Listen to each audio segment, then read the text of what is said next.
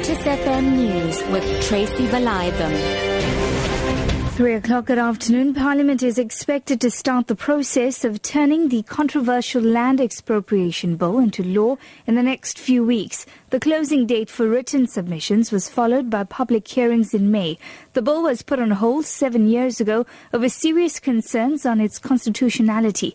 Obongwe Kobokana reports. Ben Martins, chairperson of the Portfolio Committee on Public Works, confirmed the passing of deadline for written submissions and said the next step now is to begin the process of public hearings in Parliament this month. Martins says the committee will convene a meeting in the next coming few weeks and go through the submissions. The aim of this preliminary exercise is to decide which parties or role players should be called first for oral submissions. The bill seeks, amongst other things, for the expropriation of land in the public interest.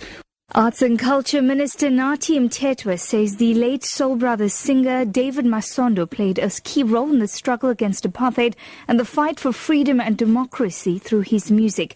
Mthethwa was speaking at the funeral of Masondo in Hammersdale, west of Durban. We are paying tribute to this gallant fighter. Many people don't know that he played a key role in the struggle against apartheid. His songs tell the story. His very trip to Botswana in 1983 to collaborate with Hugh Masekela, who was banned and exiled at the time, tells a story. What he saw in his life should not be seen by anybody else.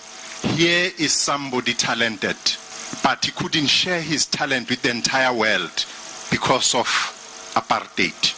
Two Limpopo toddlers who were beaten to death allegedly by their stepfather last week will be buried on Tuesday at Makonde village near Thohoyandou. A three and five year old were beaten to death after their mother had a quarrel with their 46 year old stepfather.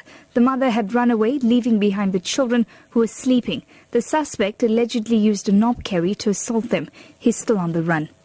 Meanwhile, services have been brought to a standstill at Sekgope Clinic outside Polokwane in Limpopo after a patient allegedly assaulted nurses and vandalized property. It's alleged that the patient who was involved in a car crash became violent when he was being treated yesterday. The patient allegedly smashed windows at the clinic and damaged a car belonging to one of the nurses.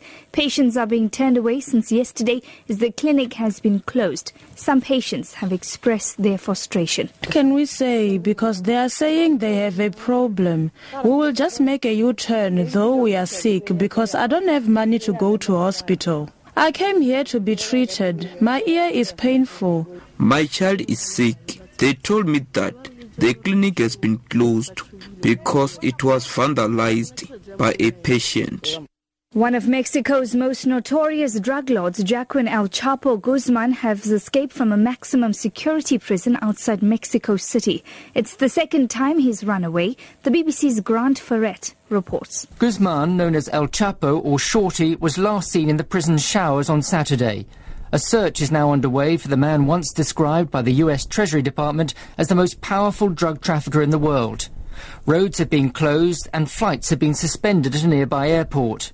During his many years as head of the Sinaloa cartel, until he was captured last year, Guzman oversaw a huge operation to distribute cocaine, heroin, methamphetamine and marijuana to the United States. Your top story this hour Parliament is expected to start the process of turning the controversial land expropriation bill into law in the next few weeks. For Lotus FM News, I'm Tracy Valaydham. I'll be back with more news at 4.